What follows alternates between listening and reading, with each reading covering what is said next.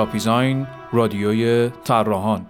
عرض سلام و ادب خدمت همه سروران گرامی. خیلی خوشحالم که در خدمتتون هستم و عذرخواهی می‌کنم به خاطر کمک کمی که تونستم بکنم. هر کاری هم که کردم وظیفه بوده و خیلی تشکر می‌کنم از دوستان و گروهی که توی دانشگاه تهران من تقریبا دورادور در جریانش بودم. از دو سه سال گذشته خیلی زحمت کشیدن که هنرجویان و دانشجویان طراحی صنعتی و حالا رشته‌های مرتبط بتونن یه خورده نزدیک بشن به صنعت بزرگ طلا جواهری تو ایران با این پتانسیل خیلی بزرگی که داره و خب با این میشه اسمشو بذاریم یه خورده عقب موندگی که از نظر دانش علمی داریم نسبت به کشورهای حتی همسایه خودمون. حالا تا برسه به کشور پیشرفت کرده دیگه خیلی تشکر می‌کنم ازتون. من یه خب در مورد چند تا مسئله اومدم امروز خدمتتون صحبت بکنم. حالا مخاطبین عزیزم من خیلی در جریان نیستم که تو چه سطحی هستن ولی خب اساتید و دوستانی که هستن عذرخواهی می‌کنم. اگر یه خورده حالا بحث مقدماتی شروع بکنیم و بعد حالا یه توضیحاتی در مورد اینکه حالا صنعت طلا جواهر ایران چه به صورت کلاسیکش چه به صورت پیشرفتش. الان تو کجای دنیا قرار داریم؟ دورنمای ده ساله آینده رو بتونیم بگیم که تو دنیا داره به چه صورتی پیش میره صنعت طلا جواهر و همینطور. تو ایران چه کارهایی می‌تونیم بکنیم که یه خورده یه شیفت بزرگتری داشته باشیم برای پیشرفت کردن؟ با کمک دانشگاه ها صد البته و به صورت علمی نه به صورت سنتی و اون حالت کلاسیکی که تا الان پیش رفتیم خیلی جوابگو نبوده و خب من به نمایندگی از دوستانی که توی صنعت طلا و تولید طلا جواهر دارن توی این زمینه فعالیت می‌کنن اومدیم توی دانشگاه ها که از دانشگاهیان بخوایم که کمک بکنن این صنعت رو. به خاطر تجربیاتی که ما داشتیم و هر دفعه و هر موقعی که کمک گرفتیم از دوستان دانشگاهی و کسانی که حالا به خصوص دوستانی که رشته طراحی صنعتی دارن و حتی رشته یه خورده نامرتبط تر دیگه مثل معماری و حتی عمران رشته فنی مهندسی همیشه کمک های خوبی ازشون گرفتیم همینطور رشته مکانیک و ساخت تولید. و همین خاطر واقعا نیاز هست نیاز داره سن، سنف و صنعت طلا جواهر که از کمک دانشگاهیان و دانشجویان بتونه استفاده بکنه برای ارتقای صنعت. تقریبا از ده سال یا میشه گفت از 15 سال پیش میشه گفت صنعت طلا جواهر تو ایران یه خورده move کرد به سمت اتوماسیون و اتوماسیون وارد صنعت شد. پرینترهای سه‌بعدی وقتی که وارد صنعت طلا جواهر شدن خب به دنباله اون نیاز هست به طراحان و حالا مدل سازهایی که بتونن خوراک پرینترهای سه‌بعدی رو تامین بکنن. متاسفانه به دلیل نبود منبع موثق برای آموزش و نبود رشته دانشگاهی طلا و آموزش طراحی طلا و حالا مصنوعات مرتبط این به صورت حالت کج‌دار و مریز پیش رفته تا الان.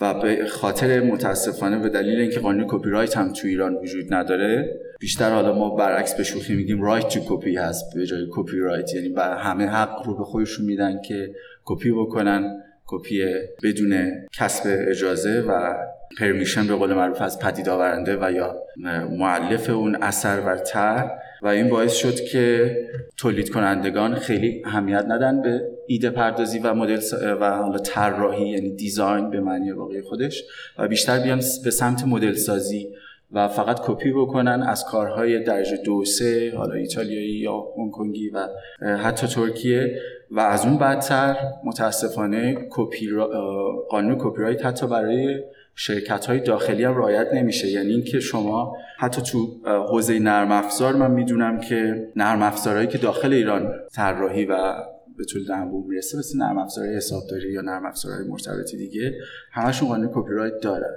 و کسی داخل ایران نمی‌تونه بدون کسب اجازه از پدید آورنده اون اثر حالا هر اثری که می‌تونه باشه استفاده غیر مجاز بکنه. ولی تو زمینه طلا جواهر متاسفانه این قانون نیست و خیلی ضعف بزرگی داره و این باعث میشه اون طراحی که حتی یک ایده هایی هم تو ذهنش داره با فورسی که از طرف کارفرما یا همکار یا مشتری مواجه میشه و بهش میگن که خب تو نشین فکر کن.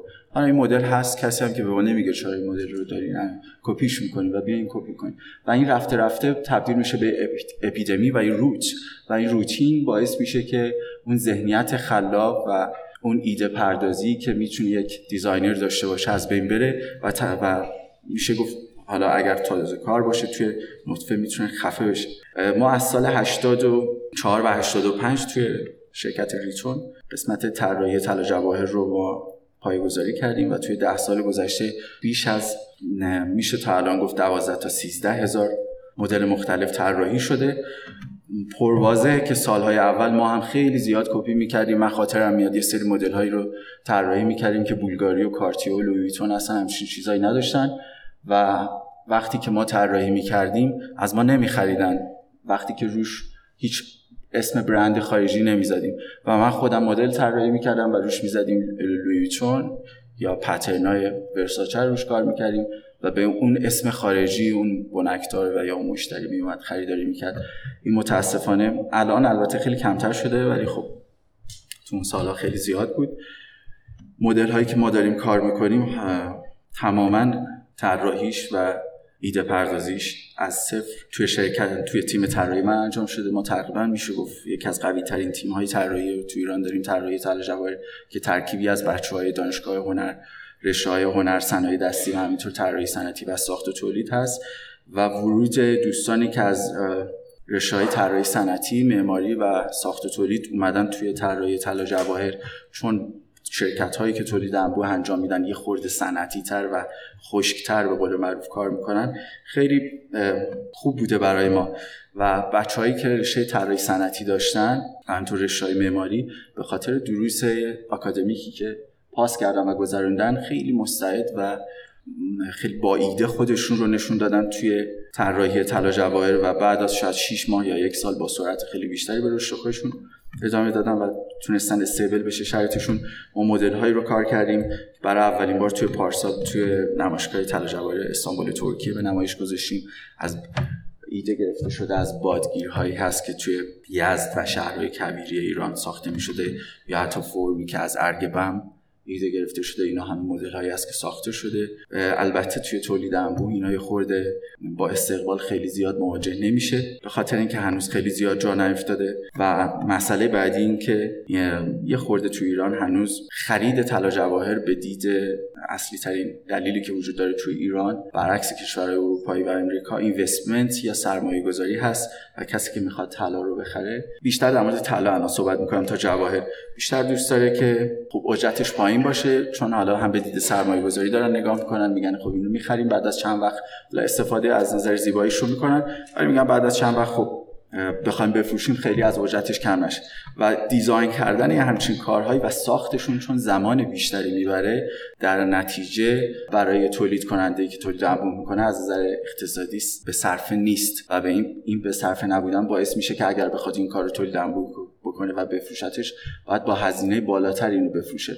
و همین بالا رفتن هزینه باعث میشه که اون مغازه‌دار یا اون عمده فروش بره سراغ کارهای ارزون تر کارهایی که اجرت پایین تری دارن. و به همین خاطر باعث میشه که یه خورده این کارها از نظر تولید به مشکل بخورن. کماکان یه خورده داره این شرایط بهتر میشه تو سبکای دیگه که از فرمای تایپوگرافی سنگهای ایرانی مثل عقیق و فیروزه سنگهایی که تو ایران خب به وفور یافت میشن به صورت تراش برده یا به صورت رافت.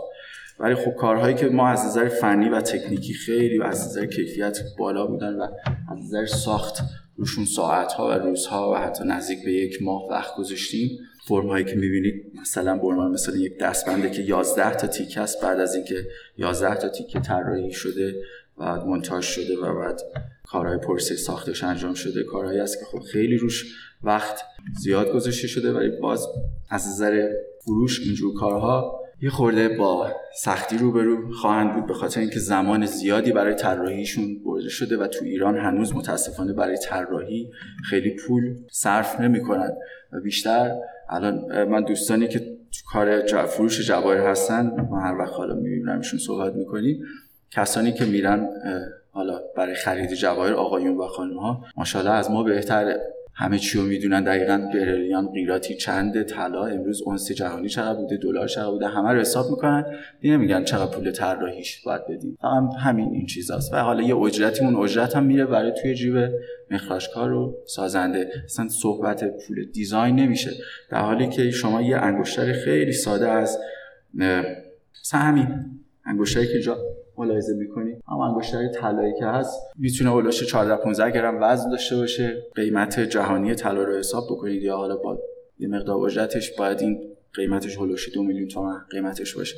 ولی شما همین برند همین انگشتر رو بخواید بخرین باید نزدیک 5 تا 6 میلیون تومن هزینه بدید چرا؟ به خاطر اینکه دارن پول دیزاین و برندشون رو می‌گیرن و برند سازی تو ایران هنوز تو حوزه طلا جواهر خیلی قوی کار نشده و همینطور به خاطر پول برای طراحی و برای هنر هنری که توی دیزاین باید اون خریدار پرداخت بکنه خیلی هنوز جا نیفتاده و همین خاطر یه مقدار سخت میشه و طراحی توی همون نطفه با این اتفاقاتی که میفته خفه میشه. در حال حاضر با خوشبختانه با اتفاقاتی که داره میفته تو حوزه سیاست خارجه و تحریم هایی که برداشته شده چندین تا برند خیلی بزرگ از کارتی و بولگاری و ونکلیف گرفته به صورت خیلی جدی دارن وارد ایران میشن.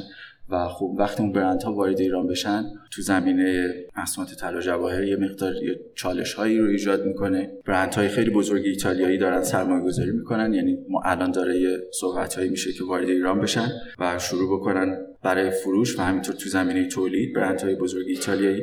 وقتی که اونا وارد بشن یه مقدار رو قانون کپی رایت امیدواریم که حالا وزارت صنعت اومدن و همینطور اتحادیه طلا جواهر و ارگانهای دیگه بتونن جلوی کپی غیر مجاز از حداقل کارهایی که داره تو ایران طراحی رو طراحی میشه بگیرن. ما بزرگترین ضربه که داریم می‌خوریم تو زمینه تولید انبوه از همین کپی غیر مجازه که تو زمینه طلا جواهر داره میشه. من امروز که رسیدم دفتر یه چند از یکی از کتاب هم که برای رویز بوشرون هست یه برند خیلی معروف فرانسوی یکی از قدیمی ترین برند های فرانسوی عکس گرفتم که این آقای لویز بوشرون که الان فوت کردن سال 1930 وارد ایران میشن به درخواست رضا برای تخمین خزانه ملی جواهرات. قیمت گذاری بکنن روی جواهراتی که توی زمان صفوی و نادرشاه و اینا جواهراتی که جمع شده بود. و ایشون برای دو هفته وارد ایران میشه و به مدت یک سال توی ایران میمونه و تو این تاریخ چش و حالا کتابچه خاطراتی که داره نوشته که تاریخ کهن ایرانی و هایی که من تو ایران دیدم منو یک سال نگه داشت تو ایران به جای دو هفته که قرار بوده بمونه و کلی عکس برداری می‌کنن و نقاشی می‌کنه و خودش اسکچ می‌زنه. یه سری اسکچاش موجود هست حالت من از اونا بکنم. عکس گرفتم. به اصفهان میره چندین ماه توی اصفهان میمونه و کلی در مورد حالا مسجد شیخ لطف الله و بقیه عناصر معماری که توی شهر اصفهان هست توضیح میده. حتی نوشته که مثلا تو زمان صفویه این به پای تخت ایران بوده. و همین خاطر خیلی از نظر علمان های معماری رشد کرده توی اون بلوشه دو قرنی که این اتفاق افتاده و یه collection ی درست می‌کنه به اسم گنجینه پارس و یه الان تازه تو سال 2015 دوباره اومدن این رو redesign کردن و یه collection نزدیک به 15 تا گردنبند و دستبند و گوشواره اومدن design کردن. بعد من خیلی دوستامو دیدم تو ایران دارن از این بعد نمی‌دونست اصلا حالا یه نفر یک دو نفر صحبت کردیم که این کاره مثلا از مسجد شیخ لطف الله توی ایران ایده گرفته شده. می‌گفتن این کار بوشرون بلکه بوشرون اومده از ما ایدهش رو گرفته یعنی از تاریخ ما. و این دو تا نمونه بود که حالا من گفتم خالی از لطف نیست که ببینیم توی زمینه طراحی و خیلی خیلی زیاد میشه. حالا کارهایی که دارن می‌کنن دوستان طراحی که هستن و همکاران. الان عرض کردم خیلی کارهای خوبی داره انجام میشه و امیدواریم که حالا ادامه پیدا بکنه. تو زمینه طراحی طلا جواهر ما دو تا فاز اصلی داریم. حالا طراحی به صورت دستی و طراحی کامپیوتری. تعریف های متفاوتی داره. از این دو تا حالت انجام میشه و و عقیده حالا خود من طراحی یعنی تعریف طراحی یعنی اینکه شما بتونید اون ایده ای که توی ذهنتون هست رو بتونید پرزنت بکنید و به دیگران نشون بدید. حالا اون می‌تونه هر ابزاری باشه. می‌تونه یک قلم و کاغذ باشه. می‌تونه مثل جواهرسازای قدیمی که نه کامپیوتر داشتن نه کاغذ خودکار داشتن رو wax شروع می‌کردن به تراش دادن یا همین الان تو خیلی از کشورها و حتی تو خود ایران دارن انجام میدن یا رو طلا کار می‌کردن. مستقیم می‌تونه مثل یک پیکر تراش مجسمه ساز روی خود object شروع بکنه به design کردن. می‌تونید روی کاغذ انجام بدید یا می‌تونید حالا از هر ابزاری که کمک بگیرید. اصولا اتوماسیون و کامپیوتر وقتی وارد هر صنعتی میشه میاد که اون صنعت رو آسونتر و راحتتر بکنه کارشو. وقتی کامپیوتر میاد که کارها رو راحتتر بکنه. وقتی که طراحی با کامپیوتر میاد انجام میشه نباید صرفا مدل سازی باشه. کسانی که دوست دارن وارد این حوزه بشن حتما باید هنرهای تجسمی ایده پردازی اصول ایده گرفتن از آبجکت های مختلف اینها رو همه همه باید یاد بگیرن. صرف یاد گرفتن یه نرم افزار اصلا نمی‌تونه کافی باشه. تبدیل میشید به یک مدل ساز یعنی کسی که میشینه پشت کامپیوتر و میاد میگه که خب یه نفر بهم بگه من چیکار کنم و من انجام بدم حداقل برای شروع ساده ترین کار حالا کسانی که رشته تحصیلیشون این هست طراحی صنعتی که نزدیکترین رشته هست به طراحی طلا جواهر حالا اون رشته آکادمیکی که داره خارج از ایران الان تدریس میشه منظورم اون هست. ساده ترین کار اینه که شما برای طراحی طلا جواهر از redesign شروع بکنید. تو صنعت طلا جواهر تو دنیا طبق حالا قانون به قول معروف میشه گفت نانوشته ای که وجود داره. شما بنزه سی درصد یک طرح رو تغییر بدین از قانون کپی رایت میاد بیرون. شما مدل های هم توی ساعت هم توی طلا جواهر من مدل های زیادی رو می‌تونم براتون مثال بزنم. متاسفانه الان عکسش همراه نیست. ولی توی ساعت مثلا مدل Van Cleef یه مدل داره به اسم pearl collection که سری گوارسه های یا sphere های کوچیکیه که تکرار شده. همون رو David Yurman کار کرده. designer آمریکایی. همون رو John Hardy کار کرده designer آمریکایی که توی جزیره بالی داره طراحی طلا جواهر می‌کنه. و چند تا برند دیگه. با یک مقدار اختلاف خیلی کوچیک. یا از توی ساعت مثلا یه برند ساعت هست به اسم قبلو حتما دیدین ساعتش. خیلی هم ساعت گرون قیمتی داره. فرم ساعتش با یه برند دیگه. خیلی سوئیسی خیلی معروف به اسم اودمار پیگه. فرقشون یه دایره و یه هشت سیلی یه خورده لبه های اون کار رو بیان ساعت رو فرمشون ولی هیچ کدوم نمیان بگن این از ما کپی کرده این از ما کپی کرده. برای اینکه دو تا اون سی درصد رو اون تغییری که حالا باید داده بشه توی دیزایناشون دادن توی طلا جواهر هم همین اتفاق میفته. ولی متاسفانه توی ایران دقیقا میان بدون اینکه یه ذره تغییر بدن. یعنی طرف من اگر نمی‌خوام باز بکنم وبسایت های کمپانی تو ایران نشون بدم اونایی که وبسایت دارن و نشونتون بدم مثلا یه عکسی که مثلا یه کاری که یه طراح دیگه طراحی کرده و دقیقا 6 تا کمپانی دیگه کپیش کردن بدون ذره تفاوت. و این واقعا دردناکه.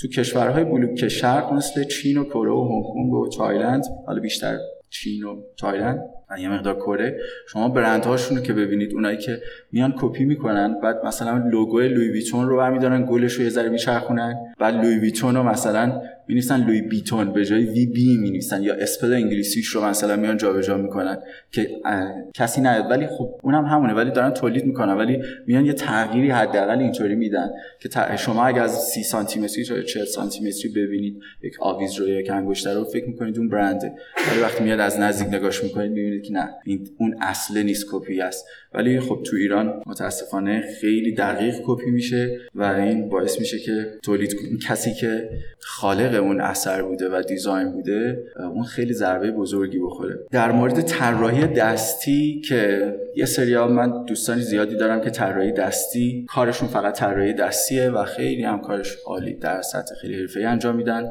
بعد میام هر وقت هم دیگر می‌بینیم یا تماس می‌گیرم میگن ما برای کار الان به مشکل خوردیم شرکت های مختلف که میریم میگن ما طراح کامپیوتری فقط می‌خوایم. من تیم 25 نفره طراح من سه چهار تاشون کاملا طراحی دستی می‌کنن بقیهشون هم جفتش انجام میدن. ولی تو ایران اینطوری باب شده که یه نفر باید حتما با کامپیوتر انجام بده یه نفر حتما باید با دست انجام بده ولی اینطوری نیست. طراحی دستی هیچ وقت منسوخ نمیشه. و همیشه جایگاه خودش رو خواهد داشت. ولی خب وقت طراحی دستی خیلی کار سخت‌تریه هم یادگیریش هم انجام دادنش. ولی شما می‌تونید اون ایده که توی ذهنتونه سریعتر روی کاغذ present بکنید. مزیتش اینه نسبت به طراحی کامپیوتری. طراحی دستی مزیت دیگه ای که داره اینه که شما می‌تونید فرم هایی رو که کار می‌کنید به صورت concept نه با جزئیات کامل روی کاغذ بیارید. ولی تو کامپیوتر بخواید انجام بدید باید فاینالش بکنید. از نظر تکنیکی باید همه کاراشو انجام بدید. چون اون خروجی که از کامپیوتر میاد بیرون باید با پرینترهای سه‌بعدی ساخته بشه.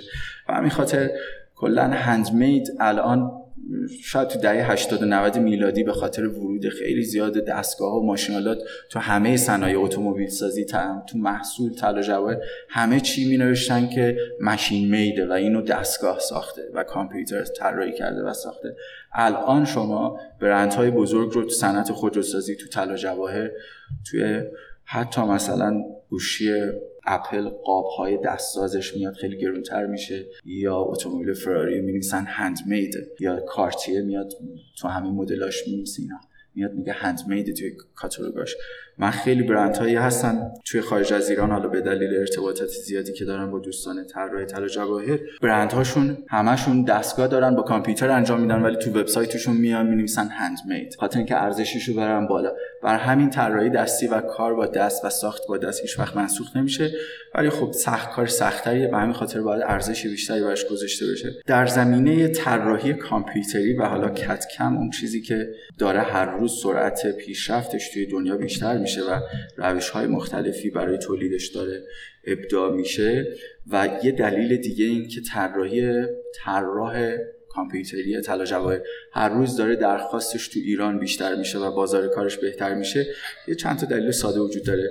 یه دلیلش این که یه دلیلش اینه که پرینترهای سه‌بعدی که قبلا وجود داشت مثلا این یکی حالا این مدل جدیدترشه یکی از پرینترهای سه‌بعدی قدیمیه که البته الان مدل جدیدش هم هست.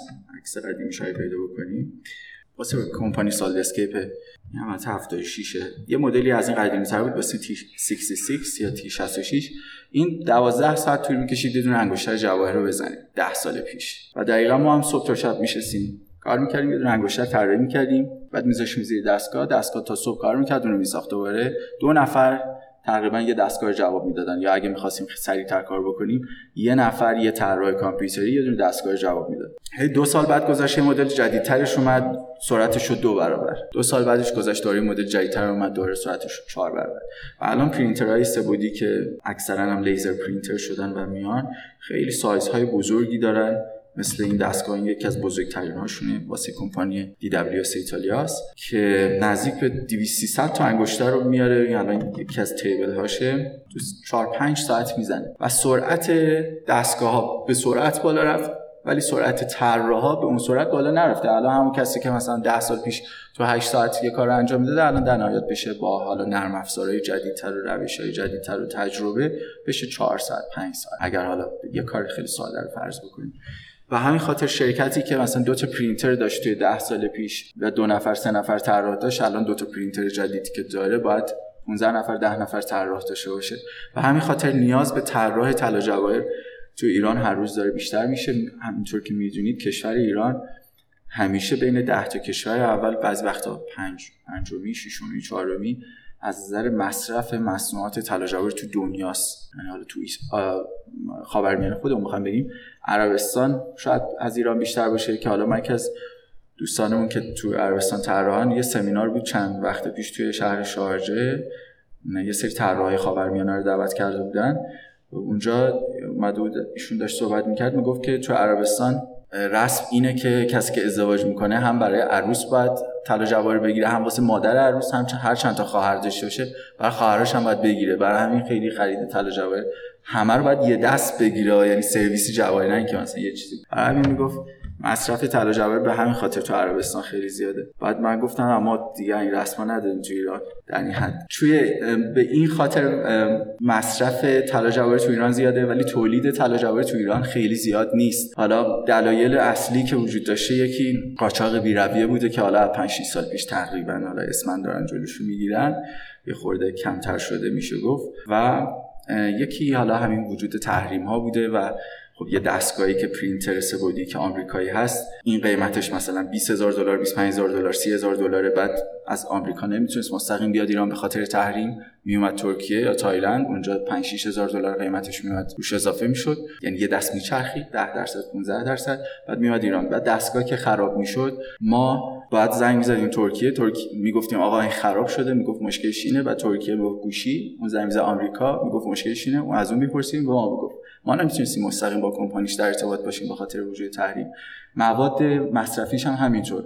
و این باعث می‌شد هزینه تولید بره بالا. و وقتی هزینه تولید بره بالا خب اون تولید کننده خیلی از تولید کنندگان از پنج سال گذشته از سال 90 91 که دفعه دلار قیمتش دو سه برابر شد تولید رو گذاشتن کنار و خیلی تولید کنندگان متاسفانه تو ایران ورشکست شدن به خاطر هزینه های بسیار زیاد و میرن خب کار وارد می‌کنن. وارد کردن کار شما بدون دردسر میرید. خارج از ایران خرید می‌کنید. بعد یه سری هستن بهشون میگن کریر یعنی شما هم طلا جواهر رو نمیگید دستتون ورزید بیارید چون قاچاق محسوب میشه. یه سری هستن کارشون به صورت انبوه میارن و تو ایران دم در خونتون یا دفترتون بهتون تحویل میدن.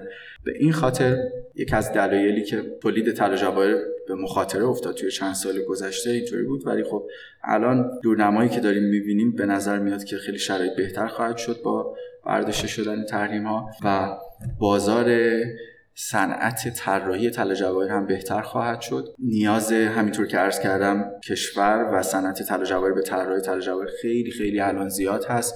من هفته 6 تا 7 کلاس دارم. و الان نزدیک به 600 700 نفر آموزش دادم. همین امروز ساعت 5 من دوره تا 7 نیم بعد عصر کلاس دارم و هر روز هفته 40 50 نفر تو کلاس مختلف باز هم هم خودمون طراح می‌خوایم هم هفته 4 5 نفر به من زنگ می‌زنن میگن ما طراح می‌خوایم و طراح وجود نداره.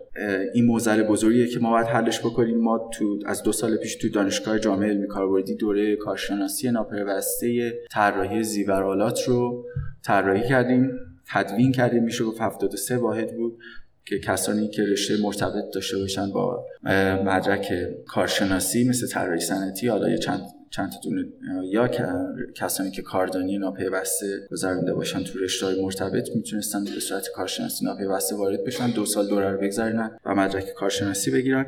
متاسفانه خیلی خوب پیش نرفت به خاطر عدم حمایت مالی و معنوی هم حالا ارگان مختلف. من خیلی خیلی دوست داشتم دانشگاه تهران. این کار رو می‌کرد من سال 88 و 89 توی دانشگاه تهران البته مرکز آموزش های فرهنگی هنری. اونجا یه پنج ترم اومدیم این رشته رو کردیم و خیلی اونجا صحبت هایی که شد قرار شد که یه کارگروهی تشکیل بشه و جلساتی بذاریم برای تدوین این رشته که بیایم حداقل تا کاردانی رشته رو تدوین بکنیم. ولی متاسفانه باز خوب پیش رفت. همینطور تو دانشگاه شهید بهشتی الان صحبتاش هست.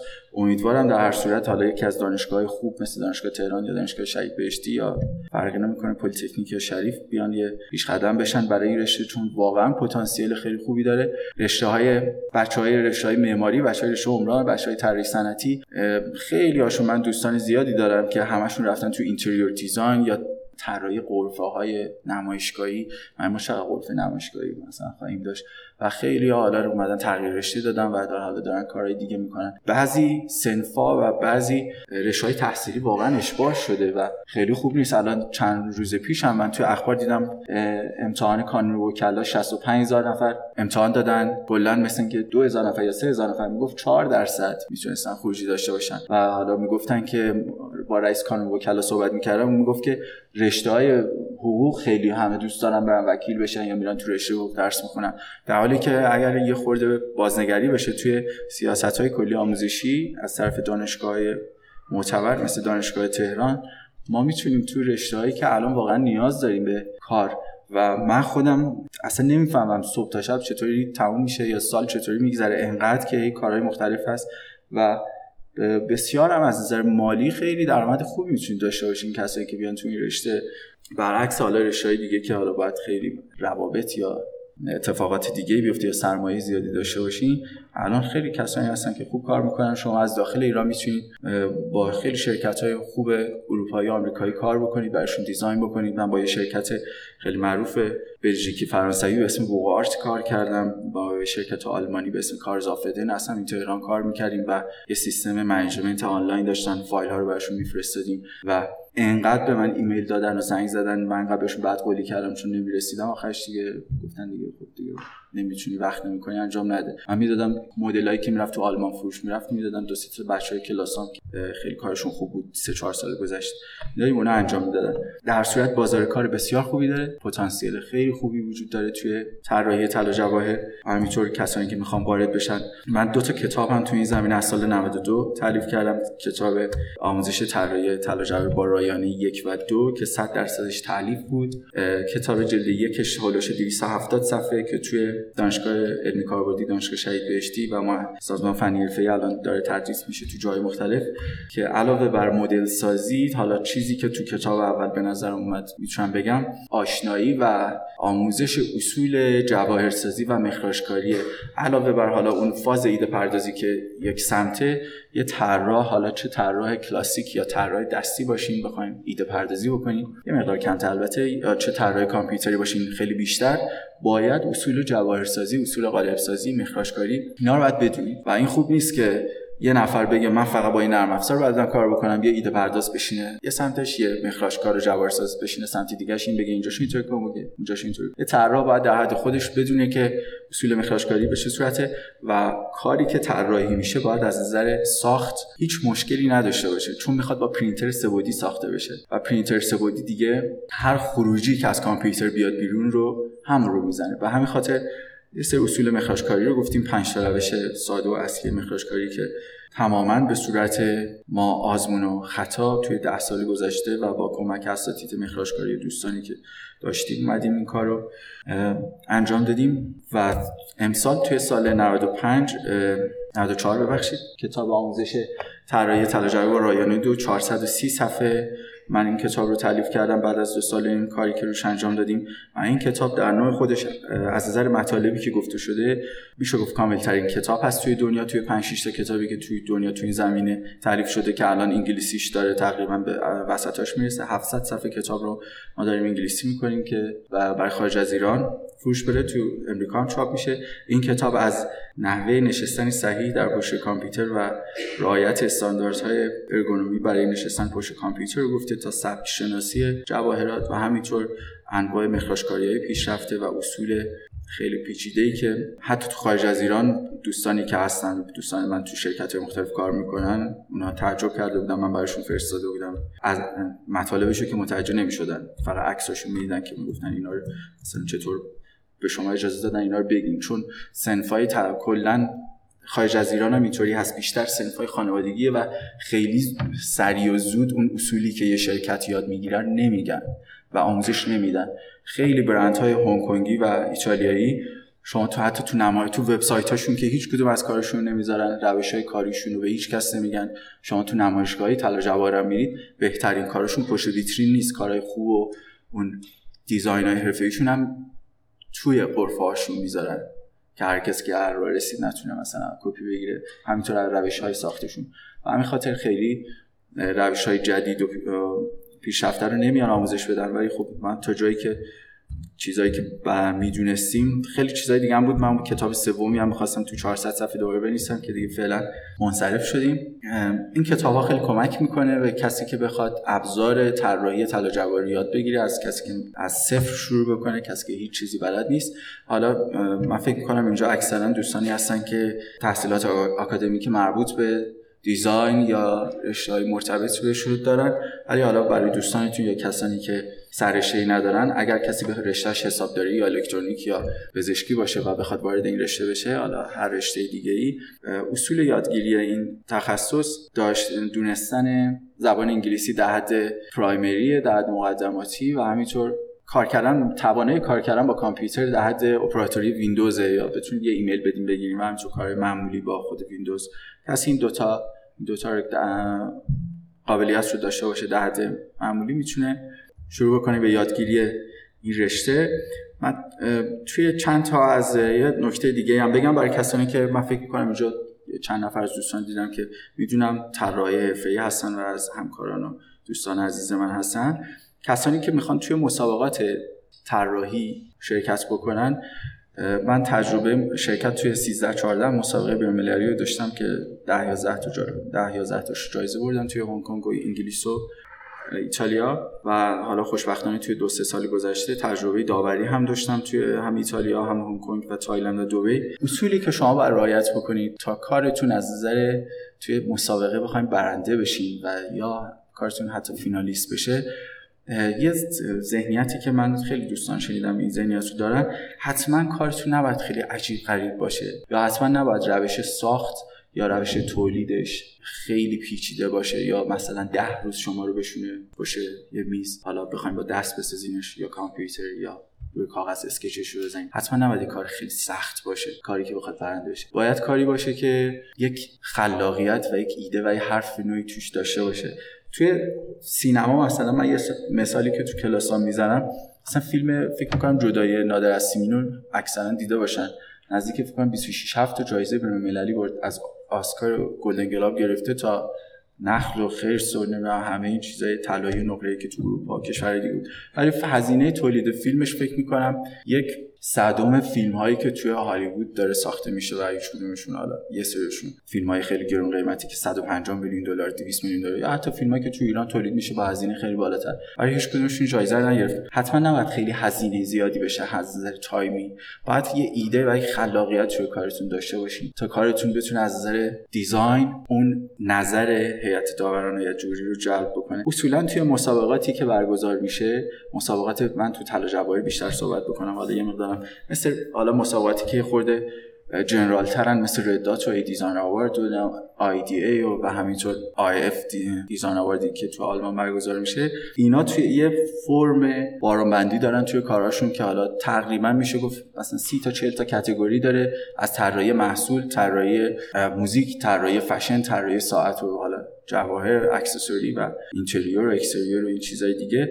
یه فرم یه مقدار general تری دارن. اون مسابقاتی که فقط طراحی طلا جواهره که خیلی هم زیاد هست تقریبا سالی سی چهل تا تو تمام دنیا برگزار میشه بیش از نیم یا تقریبا نزدیک به نیمی از نمره رو حالا اگر از 100 نمره بگیم 40 نمره رو میان به خلاقیت و creativity نمره میدن. یعنی بارمو می‌ذارن. و بعد 20 تا 30 تا رو برای مثلا اوریجینال بودن تر یعنی pure بودن اون ایده خالص بودن اون ایده که حالا از جای ایده گرفته نشده باشه.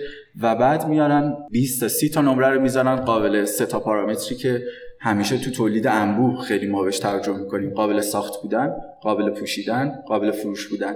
این سه تا پارامتر همیشه طراح رو محدود می‌کنه که کارش یه کار خوب از آب در نیاد. چیزی که حالا خیلی برعکسش فکر عقیده من البته. قابل فروش بودن قابل پوشیدن یعنی استانداردهای آناتومی و آنتروپومتری رعایت بشه دست رو اذیت نکنه گردن اذیت نکنه مچ اذیت نکنه. این استانداردها باعث میشه شما محدودتون بکنید. نه اینجا رو نمی‌تونم یه اندازه بیشتر بگیرم. اون زخامت رو نمی‌تونید یه اندازه بیشتر بگیرید. این استاندارداست و همینطور استانداردهای قابل ساخت بودن که خیلی خیلی زیاد محدود می‌کنه طراح رو. که کارش بخواد قابل ساخت باشه یه سری جا باید زخامت ها رعایت بشه یه سری کارها رو نمی‌تونه انجام بده و در نهایت قابل فروش بودن که دیگه وحشتناک ضربه بزرگ می‌زنه به یک دیزاین به یک طرح. اینا تو اینا رو باید نادیده بگیرید. چون اگرم تازه شما بیاید تو اون طرحتون که برای مسابقه است اینا رو بگید نه حتما نکنه بگن قابل ساخت نیست. ده نمره رو از دست می‌دید. ولی اون خلاقیت رو اگه بیاین کم بکنید به خاطر اینکه بگید این قابل ساخته اونجا 40 نمره رو از دست میدین. این اتفاقیه که من خیلی دیدم توی حتی همین مسابقه که توی امارات برگزار شد یک ماه پیش نزدیک فکر کنم 20 نفر شاید هم بیشتر من اون 20 نفر رو متوجه شدم از فرم دیزاینشون یا حداقل 10 تاشون از دوستان خودم بودن قبلا کارشون دیده بودم که از ایران شرکت کردن. یه سریا خیلی به این خودشون محدود کرده بودن که باعث بشه متاسفانه حالا فکر کنم سه یا چهار نفر به بخش فینال راه پیدا کردن. آخرین مطلبی که من چقدر وقت دارم کنم طولانی شد صحبتام. آخه یک یه مطلب دیگه هم خدمتتون عرض بکنم. inspiration یا منبع الهام برای کسانی که می‌خوان تو مسابقات شرکت بکنن مسابقات خارجی. الان حالا احتمال داره تا چند وقت دیگه یه مسابقه خیلی بزرگم تو ایران برگزار بشه. هنوز 100 درصد قطعی نشده به همین خاطر حالا خیلی اخبارش بیرون سعی می‌کنیم که درز پیدا نکنه. ولی با مشارکت یه شرکت بزرگ خارجی و یکی دو تا مؤسسه و دانشگاه ایرانی یه مسابقه خیلی بزرگ برگزار بشه. ولی حالا مسابقه کسانی که می‌خوان مسابقات خارج از ایران شرکت بکنن منبع الهام یا اون inspiration و چیزی که شما ازش ایده می‌گیرین این هم خیلی مهمه که بتونید توی طرحتون present بکنید و نشون بدید اون رو. به عنوان مثال وقتی که می‌خواین یه قبل از اینکه اونو بگم در مورد سادگی توی طراحی مثلا یه دونه از این دیزاین هایی که من خودم انجام دادم و خیلی مورد توجه قرار گرفته شد. این کار یه فرم خیلی خیلی ساده داره ولی از نظر سادگیش خیلی زیاد مورد توجه داوران آلمانی قرار گرفت و البته اونا چون آلمانی ها خودشون یه خورده این سبک های خیلی ساده رو میپسندن و فرم های مینیمال رو به خاطر کلا اخلاقیاتی که دارن خیلی اونجا مورد توجه قرار گرفت. خیلی من این هم خیلی مهمه. برای کشور مثلا اگه دارید توی مسابقه ایتالیایی شرکت می‌کنید خب اکثرا مثلا ممکنه 4 یا 5 داور از تیم 6 7 نفر 8 نفر داورشون ایتالیایی باشن. و همین خاطر باید خورده ایتالیایی فکر کنید. اگه می‌خواید برای مسابقه مثل ردات بفرستین کارتون رو اونجا بیشتر سردتر فکر می‌کنن. سرد فکر کردن یعنی اینکه نباید کار رو خیلی شلوغ بکنید. از شلوغی خیلی خوششون نمیاد. نگاه ماکسیمالیستی نباید داشته باشید. ما ایرانی ها تو طراحی طلا جواهر همینطور توی طراحی داخلی یعنی طراحی مبلمان توی خونه. حالا می‌تونید رفتیم منزل ببین هر جا که خالیه سعی می‌کنیم یه چیزی بذاریم. اینجا خالیه گلدون من بذارم. اینور خالیه رو تاخچه اینجا به آینه بذارم. اونجا خالیه. این میشه نگاه ماکسیمالیستی یعنی که شما هر جا که تو طلا جواهر هم همینطور. بغل انگشتر اینجاش خالیه اینجا گل بذار اونجا تراش بده اونجا به سنگ پر بکن اینجا مثلا این پر کردن همیشه خوب نیست. و کلا دیزاین تو تمام سبکای خوش داره به سمت فعلا حالا تا چند در 15 سال دیگه نمی‌دونم ولی داره به سمت طراحی مینیمال پیش میره. هم شما تو الان مجله معمار خودمون مجله ایرانی معماری یا مجله های معماری خارجی رو نگاه بکنید و وبسایت ها رو طراحی های مدرن همشون دارن نگاه مینیمالیستی دارن کم می‌کنن هر چیزی که اضافه است برمیدارن مثلا روی این بطری آب این خطوط اگه اضافه باشه میان برمیدارن این فرم خیلی ساده میدن بهش. نباید بیاد این قوس پیدا بکنه. تو طراحی طلا جواهر من خیلی می‌بینم همش یه اصطلاحی از جوارسازان و این جوار جوارسازا میگن نمک کار. مثلا تو جوارسازی من خیلی دوست جوارساز داشتم مثلا یه فرم صاف گرفتم گفتم نه اینجاش اینطوری قوس بده که نمک بده. این نمک کاره ولی نمک نداره کاره. خیلی سعی کنید زیاد نمک به کار اضافه نکنید چون شور میشه. چی میگم؟ و مخصوصا برای مسابقات. برای اینو می‌گفتن که کشورهای مختلف که کارتون میفرستین سعی بکنید ببینید که حالا اون فرهنگ اون کشور چطوری. یعنی کشورهایی که مثل اسپانیا خیلی خونگرمن مثل ما ایرانیا یا مثل کشورهای عربی بخوایم برای, توی مسابقات اونجا بخواین شرکت بکنید بعد یه خود کارا ذره شلوغی و به همون نمکش ذره زیاد بشه. ولی کشور اروپایی مثلا سوئد کشور اسکاندیناوی و آلمان مخصوصا مثل مسابقاتی مثل Red Dot که خیلی مسابقه معتبریه یا همچنین iF اونجاها یا ای بخواید شرکت بکنید سعی کنید یه ذره design اتون minimal باشه و خیلی شلوغی بیش از حد نداشته باشه. یه نکته هم در مورد پرینترهای سه‌بعدی عرض بکنم فکر کنم بیشتر از این دیگه وقت رو نگیرم یا حالا یه استراحتی اگر بدیم یا آنتراک بدیم. من یه در حد 4 5 دقیقه در مورد پرینترهای سه‌بعدی که جدیدا داره وارد بازار میشه. کسانی که خب همه طراحای طلا جواهر نمی‌تونن بیان برن توی شرکت بزرگ شروع کنن به تولید انبوه مثلا کار کارهای مارکیز خور و برلیان خور یا مثلا کارهای تراشخور و fusion و سبکایی که شما دارین پشت ویترین همه طلا جواهر فروشان می‌بینید. حتما صرفا نباید بیاین بشین اینطوری چیزی مثلا مثل ما. می‌تونید بشین fashion designer تو jewelry می‌تونید برند خودتون داشته باشین می‌تونید طرز فکر خودتون داشته باشین اینجا وقتی و اینو میگی به هر کسی میگه خب چطوری تولیدش کنم؟ و تولیدش سخت طلا ندارم دستگاه ریخته‌گری ندارم مخراجکار ندارم حسابکار پوستکار و پرداختکار ندارم. اون یه فاز تولید انبوه شما می‌تونید برا خودتون الان پرینترهای سه‌بعدی و دستگاهای لیزری که اومدن تو دنیا هر روز داره قیمت پرینتر پرینترهای سه‌بعدی داره میاد پایین. بسیار بسیار زیاد. الان پرینترهای سه‌بعدی اومدن که قیمتشون هزار دلاره. حتی پرینترهای سه‌بعدی زیر هزار دلار هم داره میاد یعنی 2 میلیون تا همین دو سه سال پیش شما زیر 100 میلیون نمی‌تونستید پرینتر سه‌بعدی خریداری بکنید حالا یه پرینتر سه‌بعدی خوب برای طلا جواهر الان حتی داره پرینترهای سه‌بعدی جوری میشه که توی خارج از ایران حالا چند سال دیگه به دنبالش داد وارد ایران میاد. یه اپلیکیشن خیلی ساده روی موبایل یا تبلت نصب میشه بیشتر حالا روی تبلت. بعد اون بچه یه کودک 4 5 ساله میاد اسباب بازی خودش رو خودش می‌سازه با یه اپلیکیشن خیلی ساده ای که مثلا مثل یه خمیر شما روی iPad نصب می‌کنید باش بازی می‌کنه بعد می‌زنه پرینتر سه‌بعدی بچه اسباب بازی خودش خودش درست در آینده حالا این حالا تو ایران من نشنیدم جدیدا اومده باشه یا نه ولی خارج از ایران هست. یعنی سه‌بعدی برای بچهای بین مثلا 6 تا 10 11 سال یا تو این سن. ولی می‌تونید با پرینترهای سه‌بعدی تو دنیا که خیلی زیاد اومده تو تمام دانشگاه دنیا که رشته طلا جواهر تدریس میشه مثل دانشگاه تمپل مثل Pratt مثل FIT دانشگاه تو آمریکا معروف ترین دانشگاهی که رشته طراحی طلا جواهر رو تدریس می‌کنن. پرینترهایی دارن که رزین رزین هایی می‌زنه که خب شما برای پوست آسیب و مشکل ایجاد نمی‌کنه. یه سری رزین هایی هستن که پرینترهای سه‌بعدی می‌زنن. شما نمی‌تونید مثلا 400 بهش دست بزنید. اصلا ضرر داره برای پوست. ولی یه سری رزین هایی رو دارن می‌زنن که برای پوست هیچ ضرری نداره و شما می‌تونید همون رزین رو بندازین گردنتون بشه گردنبند مثلا عکسی که اینجا دارین ملاحظه می‌کنید و می‌تونید برای خودتون به این صورت طراحی بکنید و کار بکنید و حتی showroom بذارین و کاراتون بفروشین. تو حوزه فشن تو طلا جواهر حتما نباید طلای 18 عیار باشه.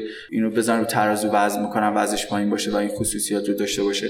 الان بعد از اون بحران اقتصادی که سال 2007 توی دنیا اومد economic crisis ی که به وجود اومد توی آمریکا وحشتناک بازار طلا جواهر اومد پایین و خیلی ها رفتن رو کار نقره. من چند تا از دوستانم که تو کار طلا جواهر بودن همشون نقره تولید کردن و بعد شروع شد بعد اومد رو استیل و اصلا کلا جواهرات طلا مصنوعات طلا جواهر و زیورالاتی که با استیل و نقره تولید میشن خیلی خیلی زیاد شد. الان تو نمایشگاه طلا جواهر هنگ کنگ یه سالن بزرگ فقط نقره است. نقره رو حتی میان با جواهر رو رو نقره سوار می‌کنن. این خورد یه خورده شاید تو ایران دور از ذهن باشه جواهر سنگ جواهر بیاد رو نقره. چون کسی که میگه من می‌خوام مثلا بریلیان الماس بخرم خب طلاش هم می‌خرم این شاید یه خورده سخت باشه ولی توی حوزه اکسسوار و کلا fashion design شما می‌تونید پرینترهای ارزون قیمتی رو من فکر می‌کنم شاید یک سال دیگه تو ایران بیاد به صورت انبوه می‌تونید داشته باشید برای خودتون. اون وقت وقتی یه همچین پرینتری داشته باشید می‌تونید یه گردنبندی طراحی بکنید. خیلی بزرگ باشه. این دیگه طلا نیست. الان همین عکسی که اینجا می‌بینید اگر تازه تمام فضای مشبک و توری داره. اینو بخوایم بذاریم رو ترازو. اگه طلا 18 ایار باشه وزنش باید یه چیزی اولوشش 70 تا 100 گرم باید بشه. وزنش. من همینطوری حالا تخمین دارم می‌زنم ولی وقتی که شما رزین کار بکنید دیگه رو ترازو نمی‌خوایم بذارینش که قیمت موادش گرون نیست. برای همین دستتون بازتره. می‌تونید بازتر فکر کنید. می‌تونید طراحی خیلی ایده پردازانه تری داشته باشین. به همین خاطر بازار پرینترهای سه‌بعدی من فکر کنم از این سال دیگه خیلی تو ایران بهتر بشه و fashion designer ها و کسایی که می‌خوان یه سری کارهای خاص و کارهایی که خیلی ارزش سرمایه گذاری نداشته باشه ارزش design و زیبایی داشته باشه. بخواین این کار رو انجام بدید fashion fashion designer ها و حالا accessory که طراحی بکنید بیاد گل سینه باشه یا دکمه سردست باشه یا روی لباس وصل بشه شما می‌تونید با اینا میکس بکنید و صد البته اینا این قابلیت رو هم دارن که با طلا هم میکس بشن. یعنی شما می‌تونید یه دونه دونه شما مثلا طلا کار بکنید بقیه رو بیاین رزین کار بکنید. پرینترهای سه‌بعدی خیلی خوبی الان هست برندهای خیلی خوبی داره. میاد که انواع رزین های رنگ های مختلف رو کار می‌کنن. الان باز یه نمونه دیگرش دانشگاه تمپل آمریکا کار شده. می‌بینید حتی می‌تونید طیف رنگی بدید. کارتریج های رنگی داره. شما می‌تونید رنگ ها رو با هم میکس بکنید. تونالیته درست بکنید و یا رنگ دلخواه خودتون درست بکنید. این هم باز از کارتریج های هست که می‌بینید. انواع رنگ های مختلف رو در اختیارتون می‌ذاره و همینطور قابلیت میکس کردن رو بهتون میده بازی نمونه دیگه. این از پرینتر های سبودی خب من فکر می‌کنم که بیش از این مصدق اوقاتتون نشم. خسته نباشید